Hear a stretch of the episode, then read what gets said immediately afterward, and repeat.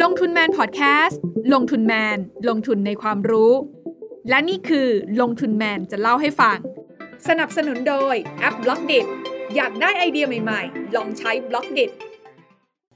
สวัสดีค่ะต้อนรับทุกท่านเข้าสู่ลงทุนจะเล่าให้ฟังไลฟ์วันนี้นะคะอยู่กับทีน่าสุภัทรกิจเจตวีกิจค่ะหัวข้อที่เราชวนคุยกันในวันที่หุ้นไทยกลับมายืนเหนือ หนึ่งพันเจ็ดร้อย จุดได้อีกครั้งหนึ่งเราจะชวนทุกคนมาวิเคราะห์ตลาดหุ้นไทยเลือกลงทุนแบบไหนให้อยู่ในเทรนด์ขาขึ้นแบบต่อเนื่องนะคะวันนี้ค่ะทีน่าชวนผู้เชี่ยวชาญจาก บี บี แอล เอ เอ็ม นะคะคุณเสกสรรโตวิวัฒน์ผู้ช่วยกรรมการผู้จัดการจากบลจ.บัวหลวงมาร่วมไขปริศนาหาโอกาสการเติบโตของหุ้นไทยหลังจากนี้กันต่อค่ะคุณเสกสรรอยู่กับทีน่าแล้วนะคะคุณเสกสวัสดีค่ะครับสวัสดีทีน่าครับค่ะแน่นอนว่าวันนี้วันดีเนาะเราเจอกันอ่ะวันที่แบบหุ้นไทยอ่า หนึ่งพันเจ็ดร้อย อีกรอบนะคะหลังจากที่มันขึ้นมาเทสละดูไม่ผ่านปรับฐานให้แบบเขย่าหัวใจไปหลายวันวันนี้กลับมาอีกครั้งพร้อมวอลลุ่มกว่า เก้าหมื่น ล้านบาทนะคะพี่เสกต้องให้พี่เสกช่วยประเมินสถานการณ์แล้วล่ะค่ะว่าณวันนี้เนาะสำหรับตลาดหุ้นไทยบ้านเราอ่ะเรียกว่ามันสะท้อนความหวังของการกลับมาฟื้นตัวทางเศรษฐกิจไปขนาดนั้นแล้วหรือยังกองทุนบัวหลวงเองต้องบอกว่าเป็นหนึ่งในเฮาส์ที่แบบคอหุ้นไทยแล้วแล้วคนอยากฟังมาตลอดเลยค่ะเพราะว่าช่วงเวลาที่ผ่านมามันพิสูจน์ด้วยฝีมือของผลตอบแทนของกองทุนบัวหลวงเนาะว่าค่อนข้างมองถูกอยู่หลายครั้งหลายคราเลยทีเดียวรอบนี้กองทุนบัวหลวงมองหุ้นไทยตอนนี้ยังไงบ้างคะคือค่ายเราอะนะครับเราเราเป็นเราเป็นกองทุนเนาะแล้วเราก็เราเป็นผู้เล่นผู้เล่นหนึ่งในตลาดเราเป็นผู้ลงทุนสถาบันนะครับสิ่งหนึ่งที่เราทำก็คือว่าด้วยเงื่อนไขของความเป็นผู้ลงทุนสถาบันเนี่ยเรามองเรื่องของการลงทุนระยะยาวแต่ว่ากองทุนของเราเนี่ยก็จะมีหลายแบบถ้าเป็นกองทุนหุ้นนะครับโดยเฉพาะหุ้นไทยเนี่ยถ้าเป็นคุ้นเคยกันใน แอล ที เอฟ หรือ ไอ เอ็ม เอฟ หรือว่า เอส เอส เอฟ เนี่ยพวกนี้มันอยู่บนลอจิกของการลงทุนยาวอยู่แล้วนะครับถ้าเป็นกองทุนที่เราคุ้นเคยกันดีอย่างของเราก็จะมีบัวแก้วแล้วก็บัวหลวงทศพลนะครับที่เป็นกองทุนท็อปฮิตของเราที่นักลงทุนรู้จักกันดีอันนี้ก็อยู่บนลอจิกของการลงทุนระยะยาวแต่ก็มีบางกองเหมือนกันนะครับอย่างเช่นกองที่เป็นกองผสมแบบยืดหยุ่นเรียกว่า B B Flex หรือ B Active เนี่ยพวกนี้ก็เป็นคาแรคเตอร์ของกองเทรดนะครับก็จะมีรูปแบบหนึ่งเหมือนกันแต่ว่าสิ่งที่บัวหลวงทำเนี่ยเวลาเรามองเราเราไม่เคยมองดัชนีนะครับทีหน้าเรา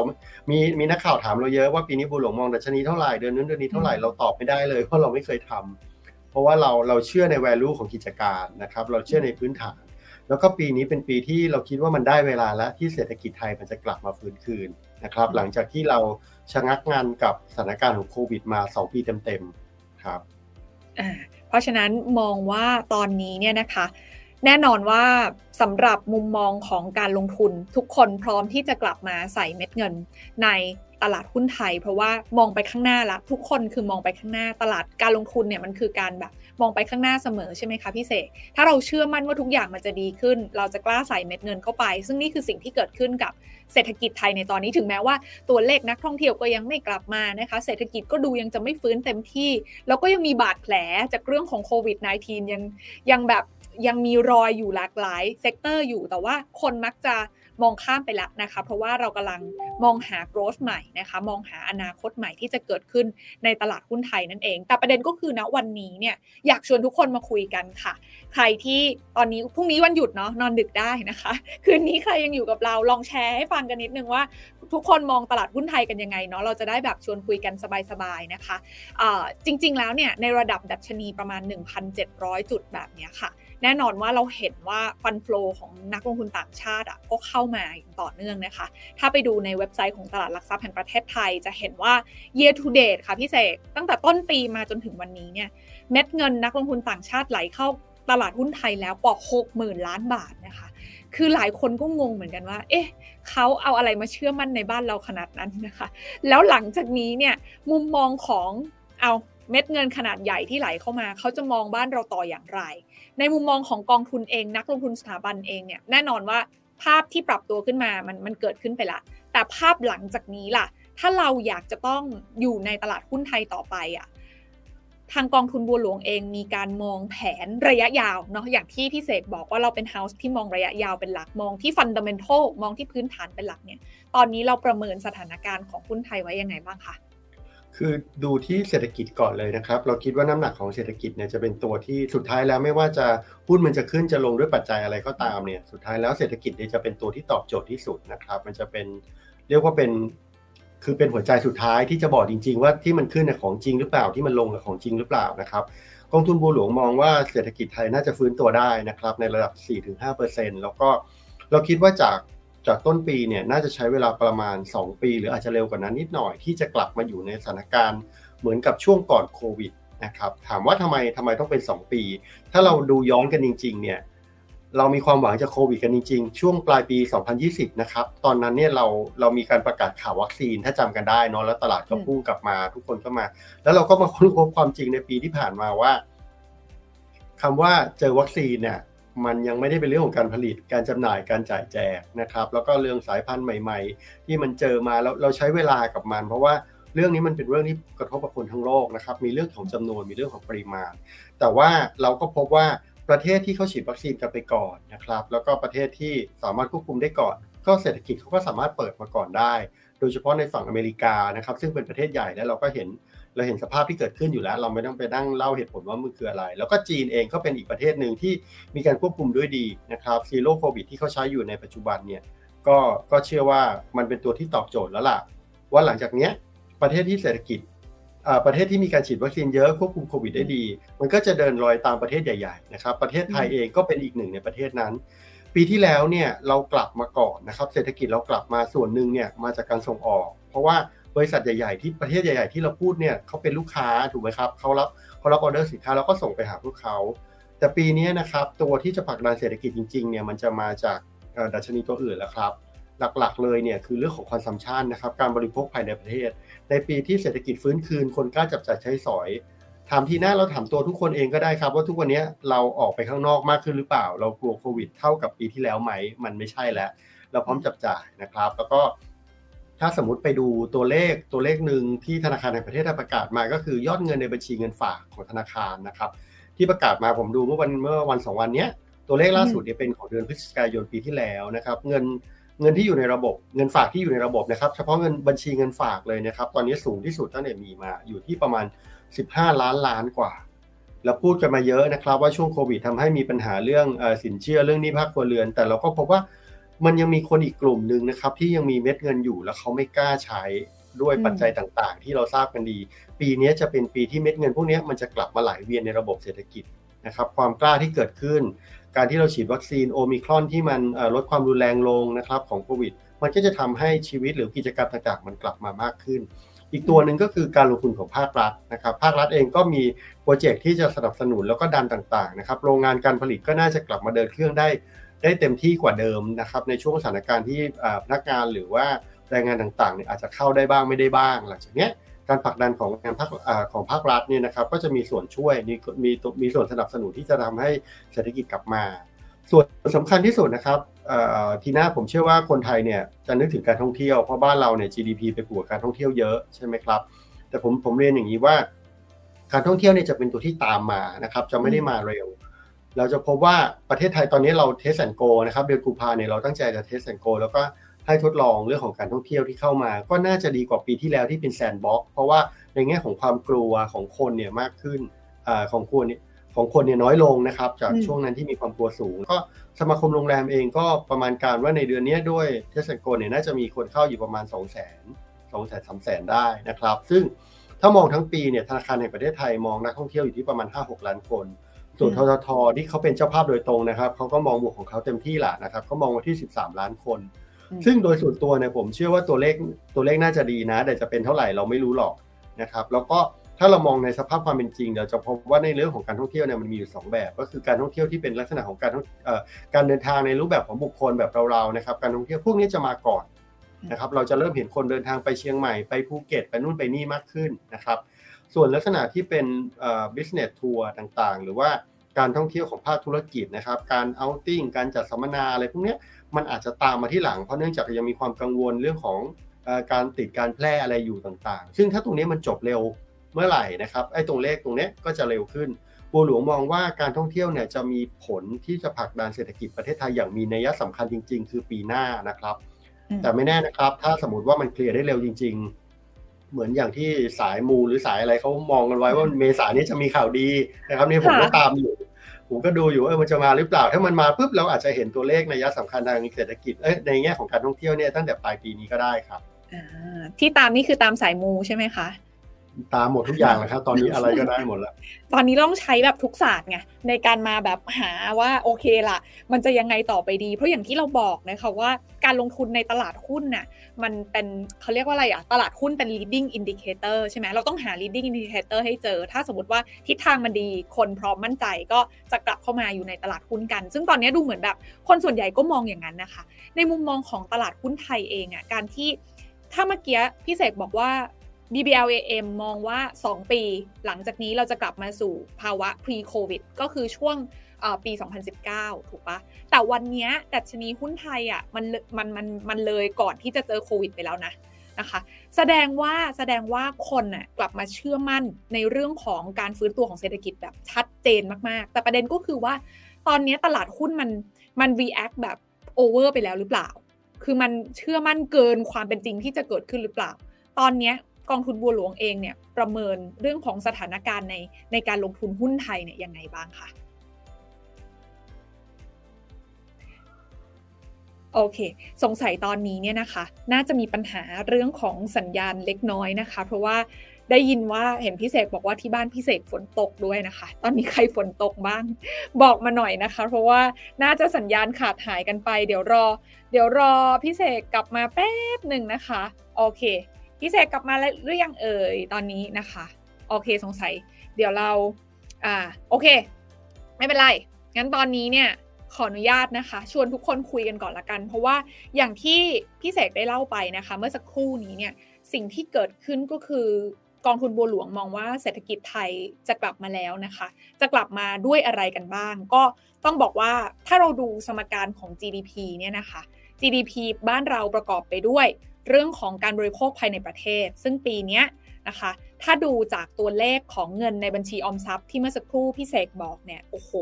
มีอยู่สิบห้าล้านล้านบาทแปลว่าอะไรแปลว่าเงินในกระเป๋าของพวกเราทุกคนตอนนี้เนี่ยนะคะคือปีที่แล้วไม่ได้ไปเที่ยวไหนไงนะคะก็ยังแบบเก็บออมไว้เพราะฉะนั้นปีนี้พอมันมีโอกาสได้ออกมาจับจ่ายใช้สอยคนก็จะมั่นใจนะคะในการที่จะออกมาจับจ่ายกันมากขึ้นพี่เสกมาแล้วนะกำลังสรุปรอพี่เสกเพราะว่าสถานการณ์ฟ้าฝนไม่ค่อยเป็นใจใช่ไหมคะวันนี้แถวบ้านพี่เสกใช่ครับเมื่อกี้สัญญาณอยู่ก็หายไปแล้วขออภัยด้วยโอเคก็เลยเล่ากำลังเล่าให้คุณผู้ชมฟังอยู่ค่ะพี่เสกค่ะว่ากองทุนบัวหลวงมองว่าเศรษฐกิจไทยกำลังจะฟื้นกลับมาเพราะว่าถ้าดูเครื่องยนต์ทั้งเรื่องของการบริโภคในประเทศการลงทุนภาครัฐการลงทุนภาคเอกชนตอนนี้พร้อมละการส่งออกจริงๆแล้วก็ไม่แย่เนาะเพราะว่าการส่งออกตอนนี้เราคือประเทศคู่ค้าเราอ่ะเขาเขาฟื้นกันหมดแล้วไงเหลือแค่แบบการส่งออกภาคบริการก็คือการท่องเที่ยวที่ยังไม่กลับมาแต่ว่ากองทุนบัวหลวงประเมินว่าปีหน้านะคะปีหน้าน่าจะได้เริ่มเห็นการกลับมาแล้วเพราะฉะนั้นถ้าเราสะท้อนกลับมาที่ตลาดหุ้นไทยณวันนี้เนี่ยคือเศรษฐกิจไทยจริงๆยังไม่กลับไปก่อน pre covid หรอกกองทุนบัวหลวงบอกสองปีแต่ตลาดหุ้นไทยตอนนี้กลับไปแล้วนะมันกลับไปแบบ ahead ไปเยอะเกินไปหรือเปล่าตอนนี้ที่คุยกันในทีมลงทุนของกองทุนบัวหลวงนี่เราประเมินสถานการณ์ยังไงบ้างคะมันจะมีโอกาสไปต่อได้อีกมากน้อยขนาดไหนคือเราเราเชื่อในตลาดหุ้นไทยนะครับแล้วก็ปีนี้เป็นปีที่เราเห็นอะไรหลายๆอย่างในตลาดหุ้นไทยต้องยอมรับว่าในแง่ของธุรกิจกองทุนรวมนะครับในช่วงสามปีที่ผ่านมาเนี่ยเราเราคือเราเราไม่มองหุ้นไทยกันเนี่ยเราวิ่งไปเมืองนอกกันเยอะนะครับเราอู้ฟู่กับหุ้นเทคโนโลยีหุ้นเฮลท์แคร์หุ้นนู่นหุ้นนี่ในประเทศต่างๆไปจีนไปนู่นไปนี่เนี่ยนะครับเรารู้สึกว่ามันเป็นของใหม่อ่ะมันเป็นสิ่งที่ว้าวแล้วเราเองเราก็แนะนำลูกค้านะครับว่าคุณจะต้องกล้าที่จะจัดพอร์ตไปต่างประเทศด้วยแต่ในขณะเดียวกันประเทศไทยเองก็มีความน่าสนใจอยู่นะครับเราเราจะมีโฮมไบแอสกับหุ้นบ้านเราบ้างนะไม่ไม่เป็นไรหรอกนะครับเพราะประเทศเรามันกำลังมีมีความมีความน่าสนใจแล้วก็บัวหลวงเองเวลาเรามองเรามองหุ้นเป็นรายตัวนะครับเราเห็นว่าจริงๆแล้วธุรกิจไทยเนี่ยมีความสามารถสูงอยู่อย่างหนึ่งนั่นก็คือเรื่องของการปรับตัวเราไม่ได้เป็นประเทศที่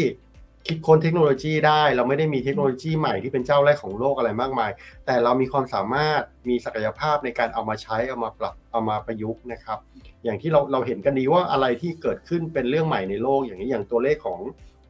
คนที่มีการเทรดคริปโตอย่างเงี้ยอย่างบ้านเราซึ่งเป็นประเทศเล็กๆเนี่ยกลายเป็นประเทศที่มีการติดอันดับของการเทรดมีการถือครองเยอะมากนะครับเราเราสามารถ ใช้ศักยภาพแล้วก็ใช้เทคโนโลยีอย่างนั้นแล้วก็ในแง่ของบริษัทต่างๆเองนะครับก็มีความสามารถหลายๆอย่างที่จะ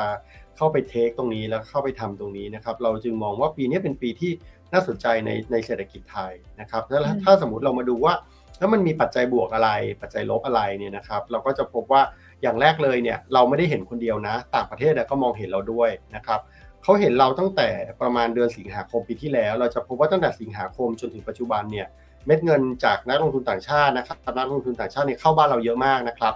ข้อมูลที่ที่มีเนี่ยเราเราจะเห็นว่าถ้าถ้าเอ่อถ้าเราดูเนี่ยเราจะพบว่ามันเป็นขับมันเน็ตเอ่อเป็นเน็ตบายมาตลอดเลยยกเว้นอาจจะมีเดือนพฤศจิกาเดือนเดียวที่ติดลบซึ่งเป็นช่วงที่โอมิครอนมานะครับเป็นช่วงใหม่ก็ก็ไม่แปลกอะไรนะครับแล้วก็อันนี้เนี่ยสะท้อนถึงว่าเราไม่ได้มองตัวเราอย่างเดียวต่างชาติเขามองเราอย่างนั้นนะครับในแง่ของ develop market ที่มันขึ้นมาเยอะแล้วเนี่ยอัตราการเติบโตเมื่อเทียบกับ emerging market อย่างบ้านเราตอนนี้ต่างชาติหรือ ไอ เอ็ม เอฟ เองก็มองมองตัวเลขของ emerging ในการเติบโตอยู่ที่ ห้าจุดเก้า ในขณะที่พวก develop market อยู่ที่ สามจุดเก้า อย่างนี้นะครับมันแสดงถึง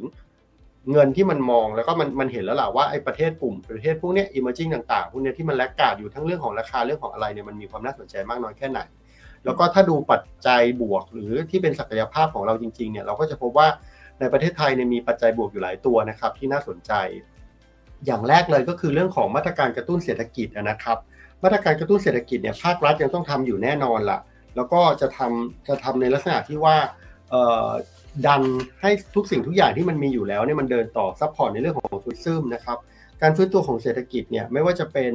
เรื่องของการหมุนการใช้จ่ายของเงินในภาครัฐที่รัฐจะมีโครงการกระตุ้นอยู่แล้วก็โครงการลงทุนของรัฐบาลที่ให้ความสำคัญกับพวก climate change นะครับโดยให้ไทยเป็นศูนย์กลางของการลงทุนอุตสาหกรรมก้าวหน้าที่ใช้เทคโนโลยีชั้นสูงเนี่ยโดยเฉพาะอุตสาหกรรมยานยนต์อัจฉริยะก็จะเป็นอีกตัวหนึ่งที่จะผลักดันนะครับแล้วก็แบงก์ชาติเองก็ยังคงอัตราดอกเบี้ยนโยบายในระดับต่ำจนถึงปลายปีได้เรามองว่าประเทศไทยอาจจะขึ้นอัตราดอกเบี้ยได้นะครับแต่ว่าไม่ได้ไม่ได้ขึ้นเยอะเหมือนอเมริกาด้วยแกประหว่างดอกเบี้ยกับเงินเฟ้อบ้านเรากับอเมริกาเนี่ยมันคนละเรื่องกันนะครับบ้านเราเนี่ยมีแกปอยู่ประมาณ หนึ่งจุดหกเจ็ด ขณะที่อเมริกาเนี่ยแกปมันประมาณ หกถึงเจ็ดเปอร์เซ็นต์ นะครับเพราะฉะนั้นการขึ้นอัตราดอกเบี้ยเนี่ยบ้านเราไม่รุนแรงแบบนั้นอยู่แล้วนะครับอันต่อมาก็คือเรื่องขอ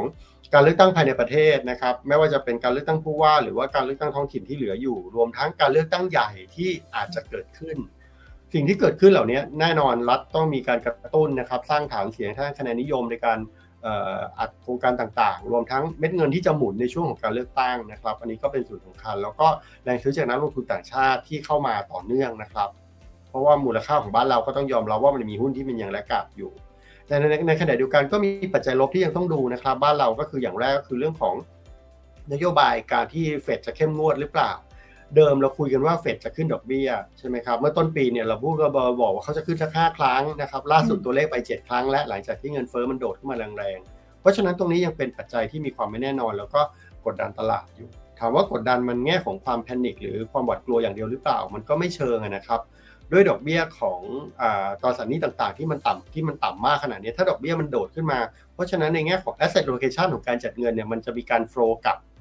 จากส่วนหนึ่งที่ย้ายมาอยู่ในตลาดหุ้นเพิ่มอีกหน่อยนึงเพื่อเพื่อสร้างยิวของพอร์ตให้ได้นี้มันอาจจะโฟลกลับไปที่ตราสารหนี้เพราะตราสารหนี้มันเริ่มจ่ายได้แล้วมันอาจจะมีเรื่องโฟลเงินที่ที่ส่งผลอยู่บ้างนะครับเพราะฉะนั้นเนี่ย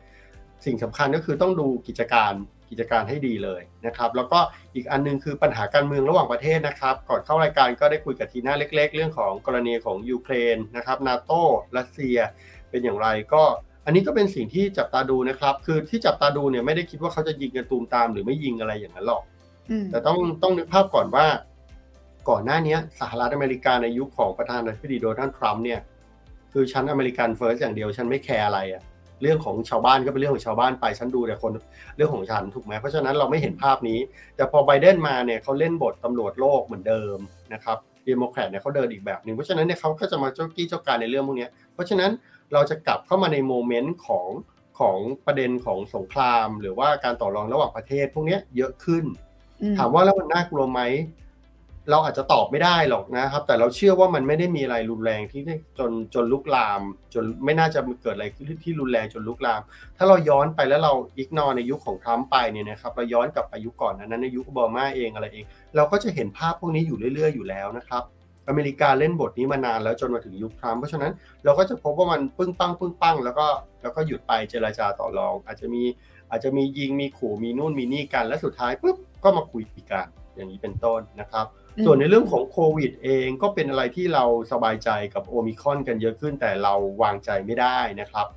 เราไม่รู้หรอกว่าสุดท้ายแล้วเนี่ยมันจะมีการปรับเปลี่ยนสายพันธุ์เพื่อเรียกว่าอะไรเรียกว่าหลบหลีกวัคซีนนะครับและจะทำให้เกิดความรุนแรงความน่ากลัวอีกหรือเปล่าอันนี้ก็ยังต้องเป็นสิ่งที่ต้องจับตาอยู่นะครับรวมทั้งการพัฒนายารักษาหรือว่ายาวัคซีนในในแบบกินหรืออะไรก็ตามเนี่ยพวกนี้ว่ามันจะมีศักยภาพในการผลิตมากน้อยแค่ไหนนะครับแล้วก็เงินเฟ้อที่อยู่ในระดับสูงซึ่งอันนี้เนี่ยในแง่ของเมืองไทยเราก็ไม่ได้กังวลมากนักนะครับแต่ว่าถ้าถ้าสมมติว่าตัวเลขมันมันหมุนไปอันนี้ก็ยังต้องเป็นเรื่องที่ต้องติดตามนะครับอันนี้ก็เป็นเป็นส่วนที่เป็นปัจจัยของเซตครั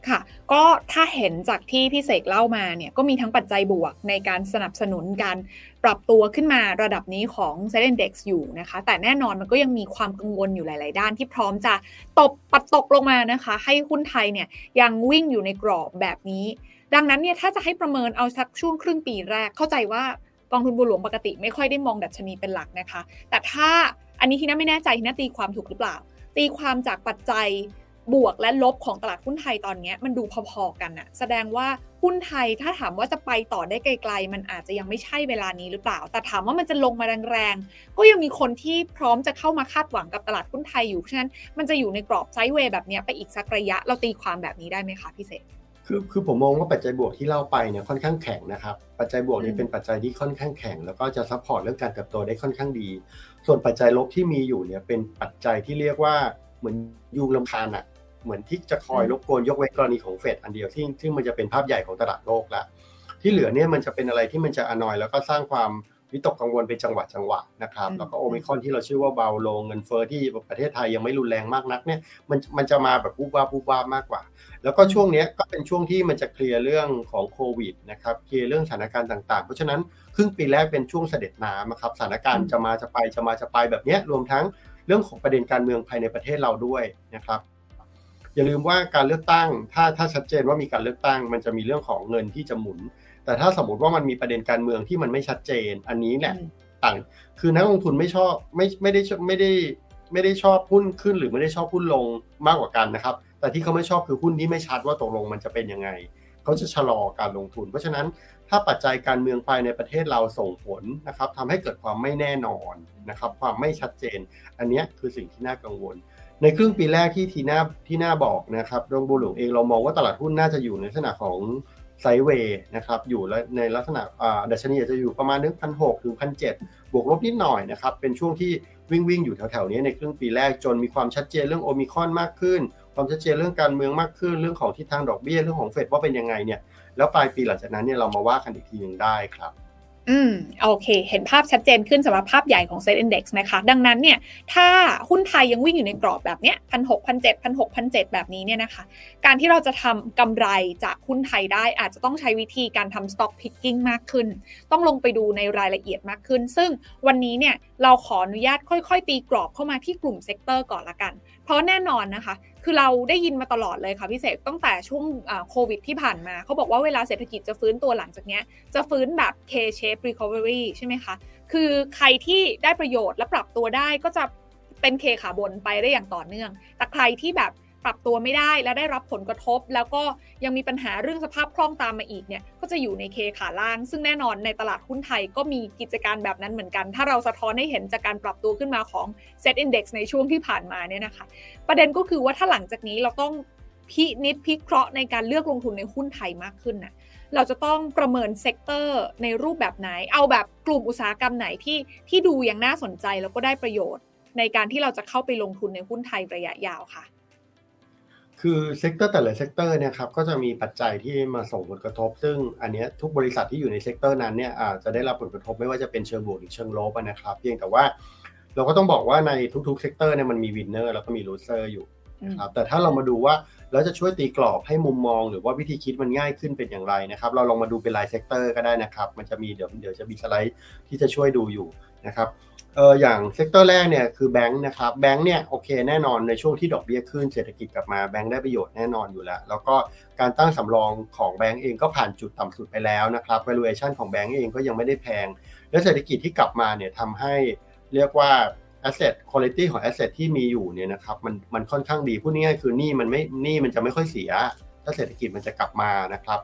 บอัตราตรงนี้มันก็จะลดลงเพราะฉะนั้นในแง่ของแบงค์เนี่ยเราวิวเราก็มองบวกในในแง่ของพลังงานเองเราก็มองเรื่องของโอกาสในทางธุรกิจนะครับแน่นอนเมื่อเศรษฐกิจกลับมาการใช้พลังงานต่างๆมันก็จะมีมากขึ้นแล้วก็สอดคล้องกับธีมที่เป็น global ธีมไม่ว่าจะเป็นเรื่องของพลังงานหมุนเวียนต่างๆนะครับ อี วี car หรือว่าพวกการซัพพอร์ตของภาครัฐที่จะซัพพอร์ตพวกนี้นะครับโดยเฉพาะการที่บอกจะผลิตรถยนต์ไฟฟ้าให้ได้ สามสิบเปอร์เซ็นต์ ภายในปีสองพันสามสิบอย่างเงี้ยก็เป็นสิ่งที่จะผลักดันในแง่ของพลังงานซึ่งคำว่าพลังงานไม่ได้แปลว่าน้ำมันอย่างเดียวแล้วนะครับมีเรื่องของพลังงานหมุนเวียนพลังงานไฟฟ้าเข้ามาเกี่ยวข้องด้วยส่วนรีเทลเองผลประกอบการก็ผ่านจากจุดต่ำสุดไปแล้วนะครับยอดขายแต่ละสาขาเนี่ยก็เริ่มฟื้นๆตัวแล้วก็อันนี้ต้องดูเป็นลักษณะของเป็นรายเป็นรายบริษัทเลยบริษัทที่มีแบรนดิ้งดีนะครับมีศักยภาพในการทำกำไรในการวิเคราะห์ Data ต่างๆพวกนี้ก็จะได้ประโยชน์นะครับในแง่ของทรานสปอร์ตเมื่อเศรษฐกิจกลับมาคนเดินทางมากขึ้นก็น่าจะได้ประโยชน์แล้วก็ทราฟฟิกก็น่าจะดีขึ้นนะครับ valuation ของกลุ่มนี้ก็ยังไม่ได้แพงเท่าไหร่ส่วน healthcare เนี่ยมีสองมุมนะครับ healthcare เนี่ยเราก็จะมองในความกลัวว่าเอ่อถึงแม้รายได้จากโควิดมันจะลดลงอันนี้ก็จะทำให้รายได้ของของเอ่อธุรกิจเฮลท์แคร์โดยเฉพาะบ้านเราจะเป็นภาคบริการเยอะนะครับก็อาจจะทำให้มันดูเหมือนกับรายได้ตรงนี้ขาดไปแต่อย่าลืมนะครับว่าในช่วงสองปีที่ผ่านมาเนี่ยโรคอื่นๆแทบจะไม่ได้รักษากันเลยชะลอกันไปหมดเพราะฉะนั้นตรงนี้มันก็มีโอกาสกลับมาโดยเฉพาะถ้ามันไปบวกกับเรื่องของทัวริซึมที่เราจะเปิดประเทศมากขึ้นการเดินทางมากง่ายมากขึ้นเนี่ยเราจะรับเอ่อเรียกว่าผู้ที่เดินทางจากต่างประเทศมารักษาตัวในบ้านเรานะครับโดยเฉพาะกลุ่ม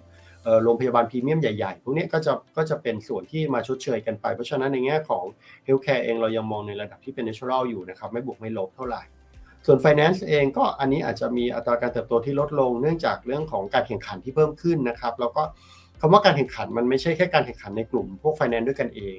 ทุกวันนี้มันมี Asset Class ต่างๆสำหรับการลงทุนเยอะแยะมากมายเลยถ้าเราอยากหากำไรสมัยก่อนเราก็จะพูดถึงการลงทุนในหุ้นหรือซื้อทองถูกไหมครับมันก็จะอยู่ในวนเวียนอยู่ใน สองถึงสาม ตลาดตอนนี้มันมีคริปโตมันมีเรื่องของพวกฟิสิคอลต่างๆมากมายที่มันเป็นตลาดของการแข่งขันที่มากมายที่ที่จะมาแย่งแชร์มามาเก็ตแชร์ตรงนี้นะครับเป็น replacementing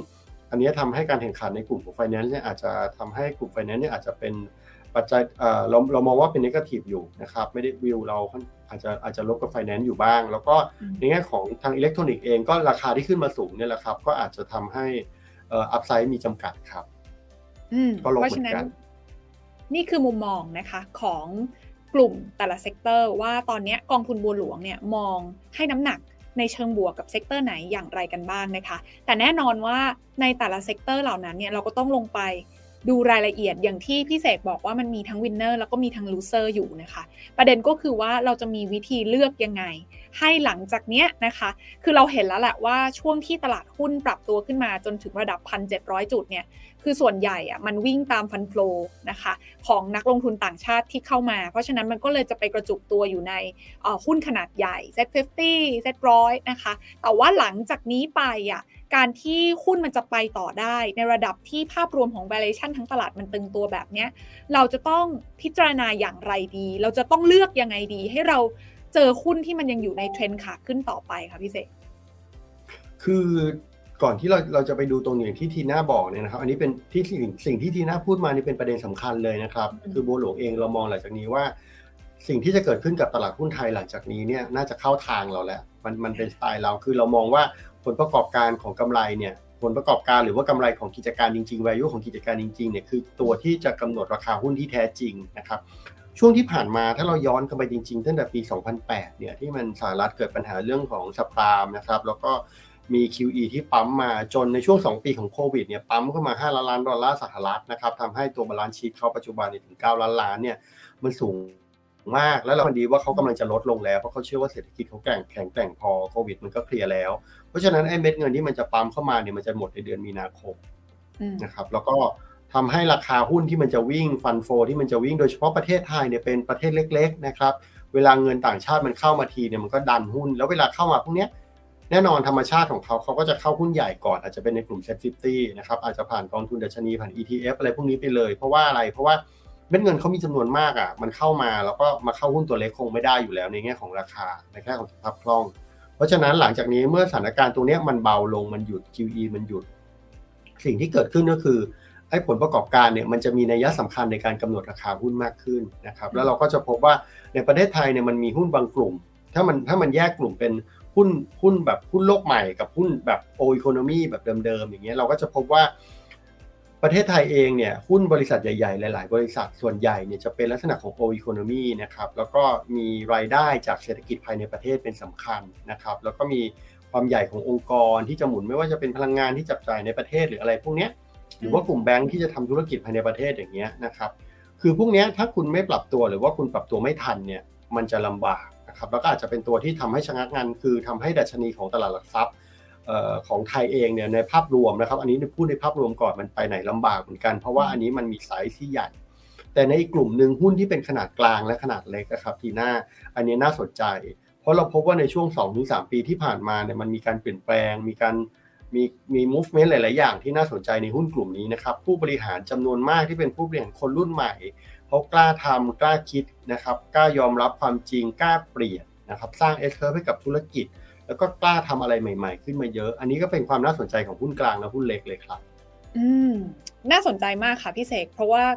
องทุนบัวหลวงน่าจะเป็น house แรกๆนะคะที่ตอนนี้ออกมาคอว่าเอ้ยหลังจากนี้เนี่ยคือต้องบอกว่าการลงทุนเรามองไปข้างหน้าเสมอย้ำอีกครั้งนะคะเรากำลังมาคุยกันว่าหลังจากนี้เราควรจะต้องหาโอกาสการลงทุนในหุ้นไทยอย่างไรแล้วกองทุนบัวหลวงก็น่าจะเป็น house แรกๆที่ออกมาบอกว่าเดี๋ยวเม็ดเงินมันน่าจะโยกแล้วนะมันน่าจะโยกมาอยู่ในการเลือกลงทุนเฉพาะในหุ้นเขาเรียกว่าการเลือกลงทุนในหุ้นที่มีพื้นฐานดีรองรับได้นะคะก็คือลงมาอยู่ในหุ้นขนาดกลางขนาดเล็กมากยิ่งขึ้นเพราะต้องยอมรับว่าถ้าย้อนกลับไปตั้งแต่ช่วงของเลขขานี้ที่ขึ้นมา หนึ่งพันเจ็ดร้อย เนี่ยส่วนใหญ่แล้วเป็นหุ้นใหญ่ทั้งนั้นเลยที่ปรับตัวขึ้นมาแต่ว่าเกมนั้นมันอาจจะใกล้จบละนะคะวันนี้กองทุนบัวหลวงบอกว่ามันน่าจะมาเข้าทา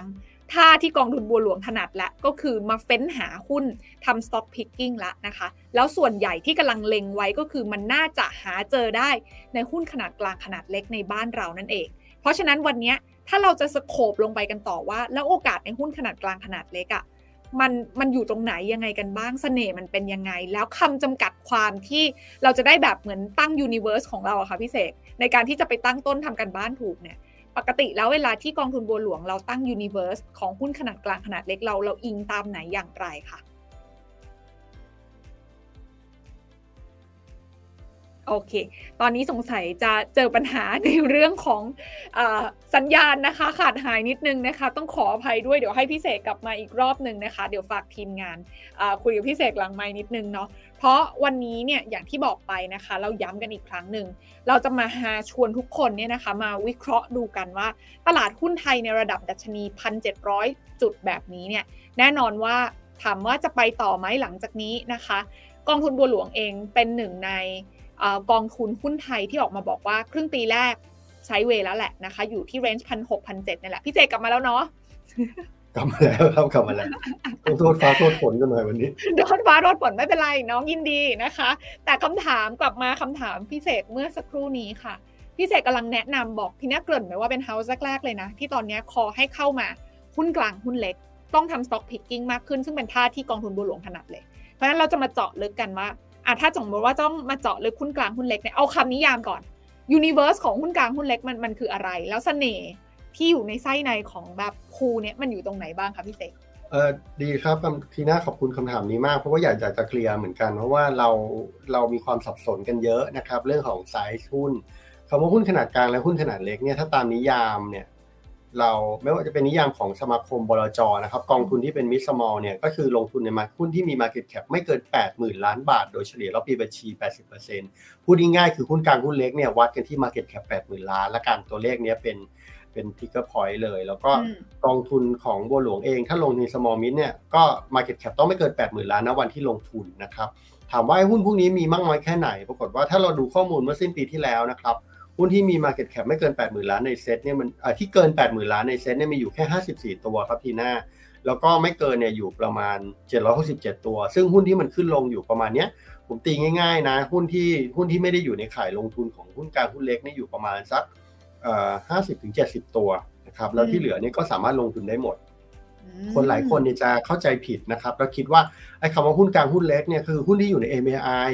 หรือว่าหุ้นที่อยู่ใน เอส เอส เอส เอส ก็คือตัดเซตร้อยออก ซึ่งจริงๆไม่ใช่นะครับตั้งแต่ตัวที่ประมาณสักหกสิบจนถึงจนถึงหนึ่งร้อยโดยประมาณคร่าวๆเนี่ยอันนี้คืออยู่ในข่ายของ market cap ที่ลงทุนได้ของหุ้นขนาดกลางเลยเพราะฉะนั้นมันมีหุ้นเยอะมากนะครับไม่ต้องกังวลว่าลงแล้วมันจะผันผวนมันจะหวือหวามันจะมีประเด็นอะไรไหมในแง่ของของข้อจำกัดของตลาดตรงนี้ไม่ได้มีข้อจำกัดอะไรนะครับมีทั้งเกือบเจ็ดมีทั้งเกือบแปดร้อยตัวที่ลงทุนได้นะครับอืมโอเคเพราะฉะนั้นเสน่ห์ข้อแรกเออคือมันเยอะพอที่จะมีออปชันให้เลือกลงทุนถูกไหมใช่ครับโอเคส่วนข้อที่สองอ่ะขอโทษทีข้อที่สองก็คือว่าเราเองเนี่ยเราบอกแล้วว่าปีนี้มันเป็นปีที่มันกำลังปรับเปลี่ยนแล้วมันมีผู้บริหารบริษัทขนาดกลางและขนาดเล็กรวมทั้งวิสัยทัศน์การดำเนินงานของเขาที่น่าสนใจเยอะเพราะฉะนั้นเนี่ยมันมีโอกาสทางธุรกิจใหม่ๆเลยแล้วก็อย่าลืมนะครับว่าสิ่งแตกต่างระหว่างหุ้นใหญ่กับหุ้นเล็กเนี่ยคือขนาดขององค์กรแล้วก็ไซส์ขององค์กร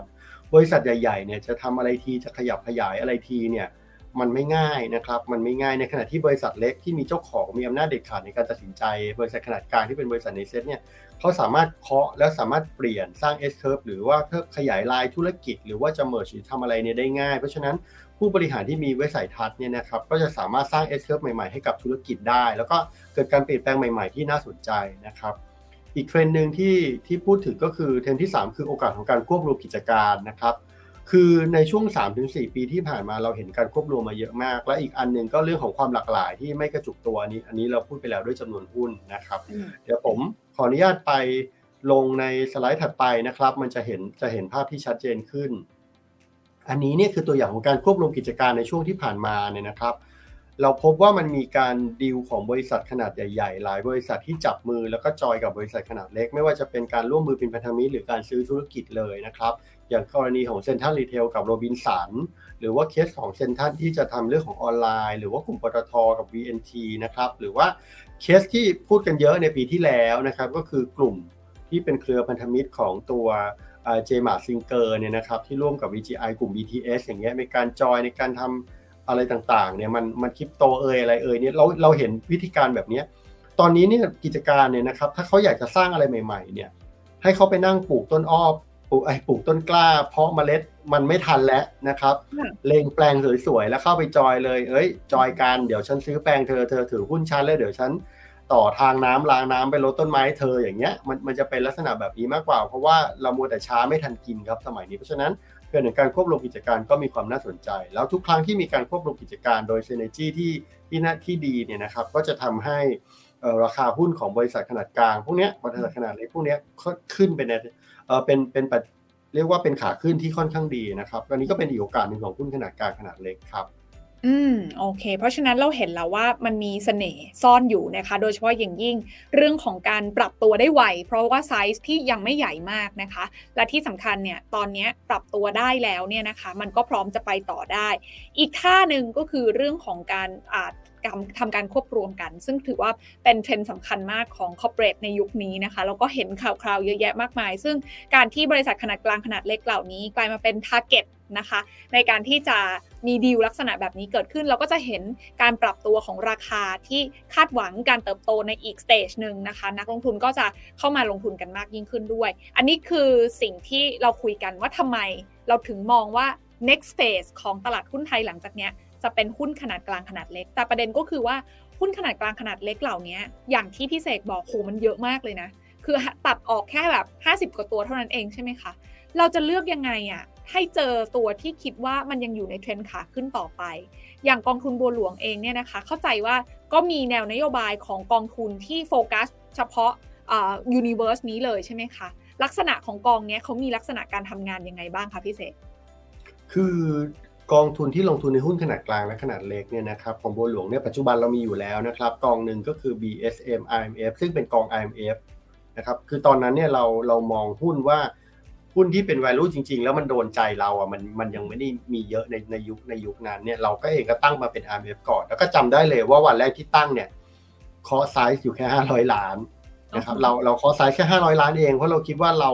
เรากลัวว่าเราระดมเงินมาเยอะมีลูกค้าอยากซื้อเราเยอะบอกฉันก็ไม่รับอันนี้จะหยิ่งนิดๆเพราะเรากลัวว่าเราไม่มีของดีที่จะซื้อจริงๆแต่พอตอนหลังเนี่ยศักยภาพมันเปลี่ยนรูปแบบมันเปลี่ยนอย่างที่ได้เล่าได้ได้เล่าให้ทีน่าฟังในรายการมาตลอดเนี่ยเราเห็นว่าหุ้นกลางและหุ้นเล็กหลายๆตัวมันมีศักยภาพมีความน่าสนใจมากขึ้นเราก็มีการเปิด เปิดเหมือนกับเปิดรูมให้ลงทุนเพิ่มเติมนะครับที่เป็น อาร์ เอ็ม เอฟ แล้วก็ตอนนี้เราก็จะเปิดกองที่มันเป็น small mid นะครับบัวหลวง small mid cap ที่เป็นเป็นกองธรรมดานะครับอันนี้ก็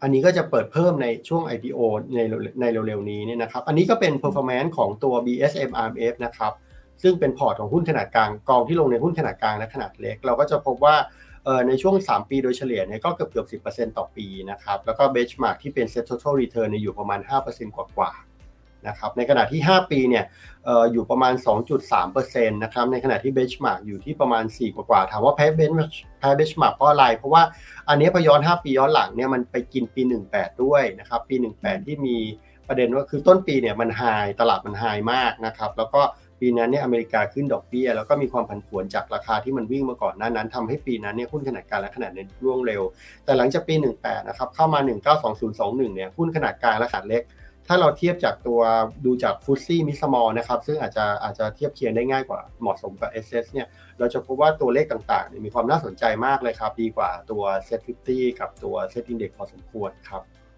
บแล้วก็หุ้นขนาดกลางและขนาดเล็กเนี่ยนะครับทีหน้ามันมันอย่างที่บอกว่ามันมีหลากหลายมากมันมีโอกาสแต่ขณะเดียวกันมันก็มีความเสี่ยงต้องยอมรับว่าพวกนี้ความผันผวนมันเยอะพอร์ตของ บี เอส เอ็ม อาร์ เอ็ม เอฟ เนี่ยนะครับถ้าดูตัว Portfolio Total Return เนี่ยหรือตัวที่มันจะเป็น Turnover เนี่ยค่าของเขาเนี่ยค่าของกองเนี่ยนะครับจะมากกว่ากองที่มันเป็นกองใหญ่ๆอย่างเช่นบัวแก้วหรือว่าทศพลหรือว่า บี แอล ที เอฟ เนี่ยคนละเรื่องเลย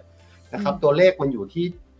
ถ้าถ้าตามงบปีของเขาล่าสุดเนี่ย as of เมื่อสิ้นประมาณตุลาเลยครับประมาณเนี่ยตัวเลขอยู่ที่ เจ็ดจุดหก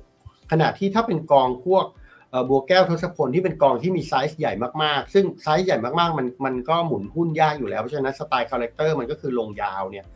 ตัวเลขมันอยู่ประมาณสัก หนึ่งเปอร์เซ็นต์ บวกลบเอ้ยโทษอยู่ที่ค่าอยู่เทอร์โนเวอร์อยู่ที่ หนึ่ง บวกลบ เจ็ดเปอร์เซ็นต์ นะครับ หนึ่ง บวกลบกับ เจ็ดจุดหก แปลว่าอะไรแปลว่ากอง บี เอส เอ็ม อาร์ เอ็ม เอฟ เนี่ยมันมีความผันผวนผู้จัดการต้องทำงานหนักในการเปลี่ยนหุ้นนะครับถ้าสมมุติว่าเป็นหุ้นยาวๆมันขึ้นมันลงแล้วเราเห็นว่าเทรนด์มันยังไหวอ่ะฉันก็ทนถือได้ถูกไหมครับเพราะการเปลี่ยนทีมันยากกับหุ้นกับกองที่มีไซส์หลายพันล้านหรือหมื่นล้านแต่ถ้าเป็น บี เอส เอ็ม อาร์ เอ็ม เอฟ เนี่ยไซส์ตอนปัจจุบันอยู่ประมาณ หนึ่งพันสี่ร้อย หนึ่งพันห้าร้อย เนี่ยมันหมุนไม่ยาก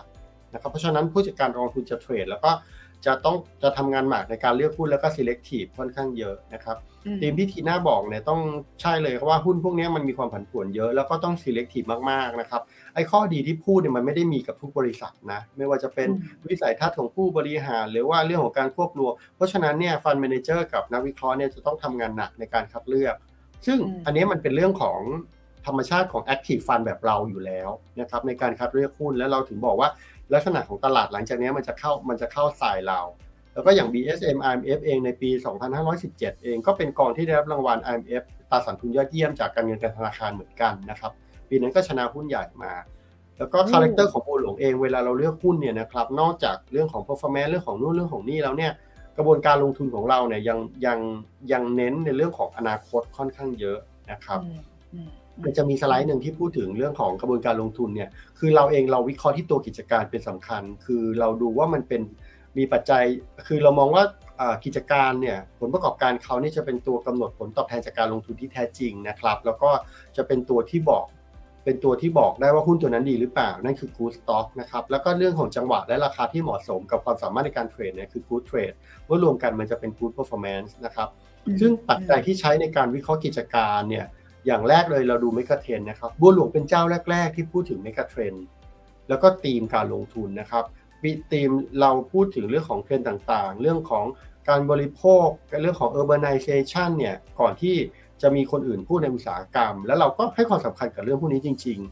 เชื่อไหมครับทีน่าถ้าพูดถึงกอง healthcare เนี่ยนะครับบัวหลวงออก healthcare เป็นกองแรกของอุตสาหกรรมแล้วก็ healthcare เนี่ยยังเป็นกองที่ลงทุนในหุ้นต่างประเทศกองแรกของบัวหลวงด้วยนะครับเราถามว่าทำไมเราลงเฮลท์แคร์ทั้งนั้นที่ปกติในยุคนั้นนะชาวบ้านเขาก็จะลงแบบกองในประเทศอเมริกาคือกองนู้นกองนี้หรือเป็น develop market emerging market แต่ตอนนั้นนะบัวหลวงเรามองเรื่องเมกะเทรนด์แล้วเราเห็นว่าเทรนด์เรื่องเฮลท์แคร์เนี่ยมันมานะครับเราก็ออกเรื่องเฮลท์แคร์มาก่อนแล้วเราก็วางเป็นเจ้าแรกอย่างเป็นต้นหรือทีมเรื่องเป็นหนึ่งใน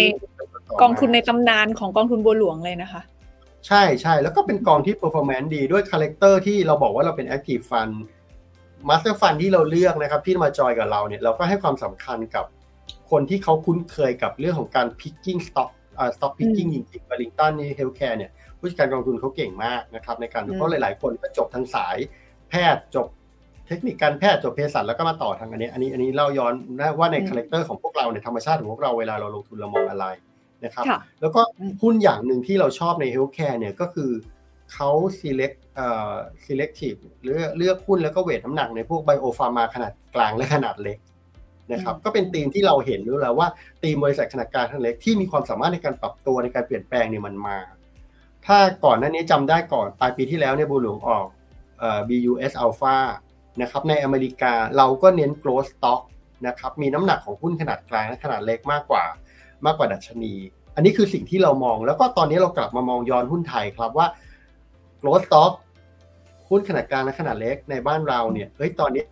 ้มันก็เริ่มมีน้ำหนักและมีความน่าสนใจแล้วในวันที่เราไม่ค่อยแน่ใจกับความไม่แน่นอนของเฟดเรื่องความกังวลเรื่องตัวเลขเงินเฟ้อเรื่องนู่นเรื่องนี้อย่างเงี้ยเรื่องของ คิว อี ต่างๆเพราะฉะนั้นในการกลับมาบ้านเราแล้วก็เลือกหุ้นขนาดกลางและขนาดเล็กในคาแรคเตอร์แบบเดียวกันเนี่ยมันกำลังจะตามมาเพราะฉะนั้นเนี่ยบัวหลวงก็เลยออกกอง บี เอส เอ็ม อี คิว นะครับเอ่อบัวหลวงหุ้นขนาดกลางขนาดเล็กขึ้นมาเป็นกองธรรมดาอีกกองนึงเนื่องจากมีนักลงทุนถามว่าก็ฉันอยากได้อะแต่ว่าฉันไม่ได้จะลงที่เป็น อาร์ เอ็ม เอฟ นะครับเราก็เลยออกเป็นกองธรรมดาซึ่งจะ ไอ พี โอ อาทิตย์เร็วๆนี้นะครับเดือนกุมภาพันธ์ ยี่สิบเอ็ดถึงยี่สิบห้า ก็ก็จะตอบโจทย์แบบนี้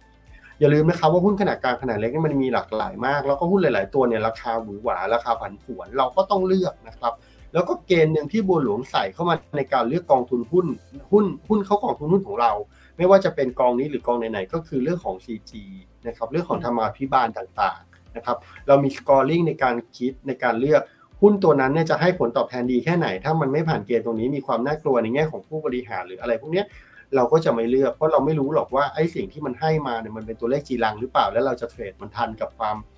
มความความสีเทาตรงนั้นหรือเปล่านะครับรวมทั้งเราต้องยอมรับว่าตอนนี้ตลาดมันเปลี่ยนการเปลี่ยนแปลงมันเยอะขายข่าวเนี่ยมันเกิดขึ้นตลอดเวลาหุ้นขนาดกลางและขนาดเล็กหลายๆเจ้าหลายๆบริษัทเนี่ยมีการให้ข่าวนะครับเรื่องของการสร้างธุรกิจใหม่ในการเดินในการแบรนดิ้งต่างๆซึ่งอันเนี้ยเราจำเป็นจะต้องใช้ความสามารถแล้วก็ใช้ทีมนักวิเคราะห์เนี่ยลงไปดูจริงๆเพราะว่ามันไม่ใช่กิจการเดิมที่เขาทำอยู่ซึ่งมันอาจจะดูได้ด้วยงบการเงินด้วยผลประกอบการด้วยอะไรพวกนี้ใช่ไหมครับถ้าเขาบอกว่าเขาจะสร้าง S curve ใหม่เราก็ต้องไปดูว่า S curve ใหม่นั้นนะมันมีความเป็นไปได้แค่ไหนมันมีความเป็นจริงแค่ไหนและเขามีศักยภาพในการทำจริงหรือเปล่าคู่แข่งเป็นอย่างไรเพราะฉะนั้นเนี่ยครับนี่คือ stock picking ที่ที่มันจะยากขึ้นในวันที่ทุกสิ่งทุกอย่างมันถูก disrupt นะครับมันถูกการเปลี่ยนแปลงทำให้เอ่อทำให้โลกมันเปลี่ยนไปอีกแบบนึงพฤติกรรมของชีวิตของเราก็เปลี่ยนไปแล้ววันที่โควิดกำลังจะกลับมาไอ้โทษโควิดกำลังจะจบเศรษฐกิจกำลังจะกลับมาทุกอย่างมันมาประดังประเดเพราะฉะนั้นปีนี้เป็นปีที่ยากต่อการลงทุนถึงบอกว่าช่วงครึ่งปีแรกเนี่ยครับรอมันเสด็จน้ำก่อนไซด์เวย์ตลาดน่าจะยังไซด์เวย์อยู่หรือถ้าขึ้นก็จะเป็นเรื่องของการวูบวาบตามโฟลว์เงินนะครับอันนี้อันนี้ก็เป็นสิ่งที่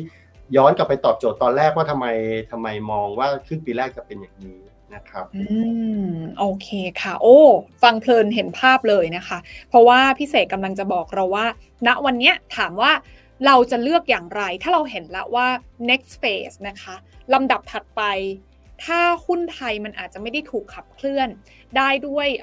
ดัชนีเขาเรียกว่าหุ้นใหญ่นะคะหุ้นใหญ่อีกต่อไปเนี่ยแน่นอนมันก็สอดคล้องกันกับภาพที่กองทุนบัวหลวงมองนะคะว่าหุ้นมันน่าจะไซด์เวย์เนาะนั่นถ้ามันเกิดการไซด์เวย์ขึ้นแปลว่าเม็ดเงินมันอาจจะเกิดการโรเทชันจากหุ้นขนาดใหญ่ลงมาหุ้นขนาดกลางขนาดเล็กนะคะซึ่งเงินจะเข้าไปที่ตรงไหนก็คือต้องเป็นกิจการที่มีพื้นฐานแข็งแรงจริงๆต้องการทำ stock picking แบบละเอียดยิบนะคะต้องลงพื้นที่นะคะต้องเห็นการเติบโตแล้วก็ต้องมีเขาเรียกว่าการวิเคราะห์ในเชิงลึกขึ้นซึ่งอย่างที่พี่เสกเล่าให้ฟังเลยเนาะว่าสำหรับกองทุนบัวหลวงเองเนี่ยเราเฟ้นหานะคะลงไปทำการบ้านเนี่ยทั้งในเชิงของปัจจัยเชิงปริมาณก็คือดูในเรื่องงบการเงินนะคะแล้วก็ดูทั้งปัจจัยเชิงคุณภาพในส่วนของเรื่อง ซี จี ใช่ไหมคะ Corporate Governance ของบริษัทเองก็มีความสำคัญมากว่าสิ่งที่เขาพูดมันจริงหรือไม่จริง S curve ที่จะเกิดขึ้นอย่างที่พี่เสกบอกจะทำได้หรือไม่พวกนี้มันเป็นเรื่องอนาคตทางนั้นนะเราอาจจะมันไม่ได้สะท้อนในงบการเงินที่ผ่านมาแต่มันกำลังจะเป็นตัวบอกว่าอนาคตจะไปได้ไกลเท่าไหร่ซึ่งต้องใช้ความเชี่ยวชาญของบรรดาทีมนักวิเคราะห์ของกองทุนบัวหลวงนี่แหละลงไปหาคำตอบดูนะคะเพราะฉะนั้นสำหรับนักลงทุนทั่วไปที่รู้สึกว่าโอ้โหถ้าสมมติเราอ่ะเป็นมนุษย์เงินเดือนวันๆทำงานอยู่นะคะจะมาหาหุ้นแบบนี้อยากได้การเติบโตแบบนี้ไปด้วยเราต้องไปขุดหุ้นเองด้วยเนี่ยมันอาจจะไม่ได้มีเวลาพอก็นี่แหละพี่น่าเชื่อว่าถ้าฟังจากพี่เสก แล้วการเลือกลงทุนในหุ้นกองทุนหุ้นขนาดกลางขนาดเล็กในเมืองไทยเนี่ยน่าจะเป็นกองที่ใช้ฟันเมเนเจอร์และทีมลงทุนของกองทุนบุหลวงไม่คุ้มที่สุด พูดแบบนั้นได้ไหมก็อย่างถ้าดูอย่างตัวเทอร์โนเวอร์ของพอร์ตก็ใช่เลยครับทีน่าคือคือมันไม่ใช่แค่ย้ายจากหุ้นใหญ่มาหุ้นกลางหุ้นเล็กแค่นั้นนะครับเงินมันมันอาจจะไม่ได้ตรงไปตรงมาขนาดนั้นในหุ้นใหญ่หลายๆตัวมันก็ยังมีความมีข้อดีมีมีจุดเด่นของเขาอยู่ที่จะลงพอร์ตแต่ในหุ้นกลางหุ้นเล็กด้วยกันเองเนี่ยมันก็มันก็หมุนกันติ้วๆเหมือนกันบางทีกิจการมันดีกิจการมันไม่ได้เปลี่ยนนะครับมันยังสวยอยู่แต่ราคามันวิ่งไปแล้วอ่ะเออใช่ราคามันถึงทาร์เก็ตแล้วเราก็ต้องเราก็ต้องปล่อยมันเหมือนกันแล้วเราก็ต้องไปหาตัวอื่นต่อนะครับเพราะในกระบวนการลงทุนของเราเนี่ยเรามองเมกะเทรนด์หลักเป็นหลักอันนี้คือเรามองท็อปดาวในภาพใหญ่มาแต่ในขณะเดียวกันเราก็ดูเรื่องของโอกาสการเติบโตทางธุรกิจดูเรื่องของตัวความศักยภาพของบริษัทเขาเป็น bottom up ขึ้นไปด้วยนะครับอันนี้ก็จะอ่าเป็นทีมงานที่ที่ที่จะเหนื่อยหน่อยนะครับที่จะทำซึ่งเราทำอย่างนี้มามาตลอดนะครับแล้วก็กับหุ้นไทยแล้วก็อาจจะหมายถึงหุ้นต่างประเทศด้วยเพราะว่ากองทุนของโอหลวงเองหลายๆกองนะครับอย่างบีเวียดนามที่เพิ่งที่เพิ่งมีมีออกไปเนี่ยบีเวียดนามเองเราก็ลงหุ้นเป็นรายตัวนะครับแล้วก็ในนั้นเนี่ยเราก็บอกตั้งแต่แรกแล้วว่าเราจะโฟกัสแล้วก็ให้น้ำหนักที่หุ้นกลางหุ้นเล็กมากกว่าสัดส่วนมากกว่าดัชนีนะก็คือหุ้นใหญ่ยังมีอยู่แหละในเวียดนามแต่ว่าเราเราเลือกหุ้นกลางหุ้นเล็กแล้วเราก็ถามว่าเฮ้ยไปเวียดนามทำได้เหรอจริงๆกองทุนบัวหลวงทำทำเรื่องนี้มานานแล้วนะครับเรามี B อาเซียนที่ตั้งมาแล้วประมาณ สี่ถึงห้า ปีนะครับแล้วก็ B อาเซียนเนี่ยตั้งตั้งแต่ปีห้าเก้านะครับจนถึงปัจจุบัน B อาเซียนเนี่ยมีสัดส่วนที่ลงทุนในต่างประเทศไม่ว่าจะเป็นมาเลอินโดฟิลิปปินส์ซึ่งอันเนี้ยเรามีทีมผู้จัดการกองทุนที่น้องเดินทางมาจนบางคนนี้เราไม่ผมไม่เห็นหน้าน้องเลยมันอยู่ในต่างประเทศวนไปวนมาแล้วก็เวียดนามเนี่ยเขาก็ไปดูไปวิเคราะห์มาแล้วเพราะฉะนั้นเนี่ยการพิกหุ้นขนาดกลางขนาดเล็กในเวียดนามของเราก็ก็ถือว่าถือว่าใช้ได้เลยนะครับกับ performance กับกับสิ่งที่เห็นอยู่ในตอนนี้แล้วก็เราก็กำลังมองว่าหุ้นไทยเองก็กำลังจะกลับมาวนลูปนี้จะกลับมาเพราะฉะนั้นมันมีความน่าสนใจนะครับแต่ต้องเรียนนิดนึงว่าหุ้นขนาดกลางและขนาดเล็กมีความผันผวนมากกว่ามากกว่าหุ้นขนาดใหญ่หรือว่า เซ็ต Index โดยรวมหรือว่า เซ็ต ฟิฟตี้ โดยรวมอยู่แล้วโดยธรรมชาติของมันเพราะฉะนั้นการลงทุนในตรงนี้ครับทีน่าต้องเป็นการลงทุนที่คนลงทุนมั่นใจจริงๆแล้วก็วางจริงๆไม่ใช่เอาเงินทั้งหมดมาลงนะครับมันอาจจะต้องจัดสัดส่วนด้วยครับเออก็เลยกำลังจะถามเลยค่ะว่าสำหรับคนที่บอกว่าก่อนหน้านี้ก็ลงทุนในหุ้นกองทุนหุ้นไทยที่เป็นแบบ typical กองทุนทั่วๆไปเนี่ยนะคะอาจจะมีเบลนด์ทั้งเอ่อกอง passive fund นะคะกอง active fund ที่มีทั้งหุ้นใหญ่เป็นหลักหรืออะไรก็ตามแล้วแต่เนี่ยแต่พอมาฟังวันนี้ที่พี่เสกเล่าภาพใหญ่ให้ฟังว่าโอเคหลังจากนี้หุ้นไทยมันอาจจะไซด์เวย์แล้วเม็ดเงินอาจจะต้องมาทำ stock picking มากยิ่งขึ้นลงหุ้นกลางหุ้นเล็กมากขึ้นเราควรจะต้องปรับพอร์ตตามยังไงดีอะสำหรับคนที่แบบมีหุ้นไทยอยู่แล้วในมื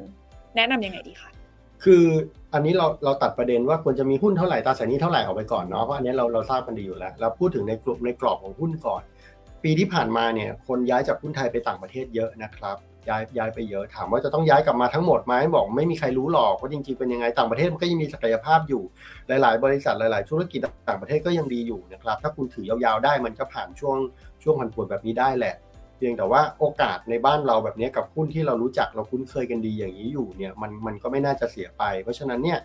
ถ้าสมมติว่าบอกว่าพอร์ตหุ้นร้อยหนึ่งนะครับเดิมเนี่ยคุณไปต่างประเทศเกือบหมดลืมหุ้นไทยไปเลยอย่างเงี้ยคุณจะมีหุ้นไทยสักเอ่อสามสิบสักหนึ่งในสามผมว่าผมว่าก็ไม่ไม่ไม่น่าเกลียดนะในสถานการณ์ปัจจุบันถ้าสองสามปีนี้เนี่ยนะครับมีหุ้นไทยสักหนึ่งในสามแล้วก็ในนั้นเนี่ยคุณจะมีหุ้นขนาดกลางและขนาดเล็กเนี่ยปนๆกันด้วยคือต้องเรียนว่ากองทุนในบ้านเราเนื่องจากหุ้นขนาดกลางและขนาดเล็กเนี่ยมันมีเยอะถูกไหมครับกองทุนเนี่ยมันไม่ได้ถ้าไม่ไม่นับเซ็ตฟิฟตี้นะกองทุนที่เป็นกอง general หรือกองใดก็ตามเนี่ยมันมีหุ้นกลางหุ้นเล็กผสมผสานอยู่แล้วล่ะเพราะฉะนั้นถ้าคุณอยากจะให้น้ำหนักเนี่ยคุณดูว่าถ้าสมมติว่าคุณมีหุ้นใหญ่ประเภท เซ็ต ห้าสิบ หรือว่ากองที่มันเป็นระบุชัดว่าเป็นหุ้นขนาดใหญ่อยู่เยอะเนี่ยคุณอาจจะต้องมาเวทน้ำหนักตรงนี้ให้เยอะขึ้นนะครับเพื่อไม่ให้เสียโอกาสแล้วก็ให้เกาะรถไปกับขบวนของธีมหรือสตอรี่นี้นะครับแต่ถ้าสมมติว่าคุณบอกว่าคุณมีกองที่มันเป็นทั่วๆไปอยู่แล้วเนี่ยมีทั้งซึ่งมันมีทั้งหุ้นใหญ่หุ้นเล็กอยู่แล้วเนี่ยต้องดูนิดนึงว่ากองนั้นน่ะมีขนาดใหญ่แค่ไหนอันนี้อันนี้เป็นเป็นไอเดียนิดนึงนะครับที่จะมาแชร์เพราะว่าอะไรเพราะว่าถ้ากองใหญ่มากผู้จัดการกองทุนเขาก็ต้องลงหุ้นที่มีมีขนาดใหญ่ตามไปด้วยเพราะว่ามันมี liquidity มันมันสามารถเทรดสภาพคล่องได้นะครับคุณก็อาจจะต้องเวทมาแบ่งเพราะว่าน้ำหนักของหุ้นกลางหุ้นเล็กของคุณอาจจะน้อยไงคุณก็ต้องมาใส่ตรงนี้ให้เพิ่มขึ้นอย่างนี้เป็นต้นนะครับก็เป็นไอเดียที่แต่ละคนสามารถเอาไปดูได้ครับว่าจะเป็นอย่างไรก็ถ้าสนใจเป็นกองปกติก็มีกองใหม่หรือว่าจะเอาเป็น อาร์ เอ็ม เอฟ เราก็มีอยู่ครับ ค่ะเพราะฉะนั้นแล้วตอนนี้สำหรับใครที่อยากจะปรับพอร์ตน้ำหนักการลงทุนในหุ้นไทยเนาะน่าจะเป็นช่วงเวลาที่ดีเพราะว่าหุ้นใหญ่ก็ขึ้นมาเยอะแล้วไงก็จะมีกำไรอยู่ละนะคะสำหรับใครที่ทยอยสะสมมาเรื่อยๆใช่ไหมคะพี่เสกเพราะว่าโฟลว์มันเข้าในกองทุนหุ้นขนาดใหญ่ประเด็นก็คือหลังจากนี้ไปอยากหาโอกาสการทำกำไรอย่างต่อเนื่องแล้วก็อยากหาหุ้นที่มันยังอยู่ในเทรนด์ขาขึ้นไปต่อได้เนี่ยนะคะก็อาจจะต้องมีการแบ่งสัดส่วนมาลงทุนในหุ้นขนาดกลางขนาดเล็กซึ่งแน่นอนว่าหุ้นขนาดกลางขนาดเล็กอย่างที่เราบอกโอกาสเยอะก็จริงแต่ว่าความผันผวนก็สูงเหมือนกันเพราะฉะนั้นบริหารจัดการความเสี่ยงให้ดีถ้าเราไม่ได้เป็นคนที่ลงไปขุดหาเองเข้าไปทำการบ้านเชิงลึกเองอาจจะฝากหน้าที่นี้ให้กับทีมผู้จัดการกองทุนทีมนักวิเคราะห์ที่เขาทำหน้าที่นี้โดยตรงบอกแล้วว่าเสียค่าฟรีกองนี้คุ้มนะคะเพราะเขาทำงานให้เราเยอะเนาะเพราะฉะนั้นเนี่ยกองนี้นะคะก็กำลังจะมีอีกหนึ่งคลาสที่เป็นกองทุนรวมทั่วไปชื่อว่า บี เอส เอ็ม อี คิว นะคะจะมีการเสนอขายครั้งแรกนะคะก็คือ ไอ พี โอ กองนี้วันที่ ยี่สิบเอ็ดถึงยี่สิบห้า กุมภาพันธ์นี้นะคะก็เป็นโอกาสการเติบโตไปกับหุ้นไทยขนาดกลางขนาดเล็กที่หลากหลายอย่างที่พี่เสกบอก Universe มันใหญ่มากนะคะมีออปชันให้เลือกเยอะนะแต่ประเด็นก็คือไอ้ความเลือกเยอะนี่แหละเราจะเลือกเจออย่างไรให้มันเป็นหุ้นที่ดีนะคะเป็น good stock นะคะในจังหวะราคาที่เหมาะสมเป็น good trade เพื่อให้พอร์ตภาพรวมมันกลายเป็น good performance คือสร้างผลตอบแทนที่ดีได้ในระยะยาวตามสไตล์ของกองทุนบัวหลวงเนี่ยก็ลองดูได้เลยลองเข้าไปอ่านหนังสือชี้ชวนนะคะหรือว่าเข้าไปทำการบ้านเพิ่มเติมได้ตาม คิว อาร์ Code ที่ขึ้นอยู่ตรงนี้เลยนะคะสำหรับใครที่สนใจก็ลองสอบถามได้ที่บลจ.บัวหลวงหรือว่าธนาคารกรุงเทพนั่นเองรวมไปถึงตัวแทนขายของทางบลจ.บัวหลวงด้วยนะตอนนี้มีเยอะแยะมากมายทุกช่องทางเลยนะคะมีในแอปด้วยใช่ไหมคะพี่เสกสามารถเข้าไปตอนนี้เรามีแอปที่สามารถซื้อขายกองทุนของเราได้โดยตรงด้วยนะครับก็คือ บี เอส ซี ก็เข้ามาหน้าเว็บไซต์ของเราก็ได้นะครับดูรายละเอียดตรงนั้นจะมีรายละเอียดต่างๆบอกครับแล้วก็ yeah, เพิ่มเติมนิดนึงสำหรับกองใหม่นะครับช่วง ไอ พี โอ เนี่ยปกติ Fund and Fee ใน หนึ่งเปอร์เซ็นต์ ถ้าเป็นช่วง ไอ พี โอ อยู่ที่ ศูนย์จุดห้าเปอร์เซ็นต์ นะครับก็ก็ได้มาก่อนครึ่งเปอร์เซ็นต์แน่ๆล่ะนะครับโอ้โอเคเลยค่ะก็น่าจะเป็นทัมมิ่งที่ดีเนาะใครสนใจก็ลองไปพิจารณาดูนะคะหรือจะเอาหลักคิดนี้ของกองทุนบัวหลวงซึ่งต้องบอกว่าเป็นฟันเฮาส์ที่โด่งดังมากในอดีตนะลองไปหาดูได้ผลตอบแทนย้อนหลังของทศพลเนี่ยนะคะแหมกองหุ้นไทยทั้งหลายเนี่ยเรียกว่าเป็นแชมเปี้ยนหุ้นไทยนะคะสำหรับกองทุนบัวหลวงนะตอนนี้เขากำลังแนะนำว่าเขาจะมาขุดนะคะหาโอกาสนะคะในการลงทุนหุ้นขนาดกลางขนาดเล็กของไทยซึ่งก็แน่นอนว่าน่าจะแบบเป็นหุ้นกลางหุ้นเล็กที่แบบมีความพริกขี้หนูซ่อนอยู่แน่นอนก็ไปทำกันบ้านกันได้วันนี้ชัดเจนทีเดียวนะคะขอบพระคุณพี่เสกมากๆเลยที่มาส่งท้ายก่อนวันมาคบูชาพรุ่งนี้ไปเวียนเทียนที่ไหนคะ ชวนคุยวัดแถวบ้านนี่แหละครับวัดแถวบ้านนะทำจิตใจให้สงบสุขนะคะพรุ่งนี้ตลาดหยุดหนึ่งวันนะเรานอนดึกกันได้นะคะแล้วก็เดี๋ยวกลับมาพร้อมแอคทีฟกันใหม่นะคะวันพฤหัสนี้นั่นเองวันนี้น่าจะสมควรแก่เวลาและรบกวนพี่เสกมาเกือบหนึ่งชั่วโมงเต็มขอบคุณมากๆเลยที่มาร่วมพูดคุยแล้วก็ให้ความรู้กันแบบจัดเต็มในลงทุนแมนจะเล่าให้ฟังไลฟ์วันนี้นะคะพี่เสกขอบคุณมากเลยค่ะ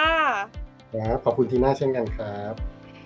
ส่วนทีน่าเองก็ลาคุณผู้ชมทุกท่านไปก่อนเลยนะคะกุ๊ดไนท์ราตรีสวัสดิ์และกลับมาพบกันใหม่ในคลิปหน้ากับลงทุนแมนจะเล่าให้ฟังสวัสดีค่ะ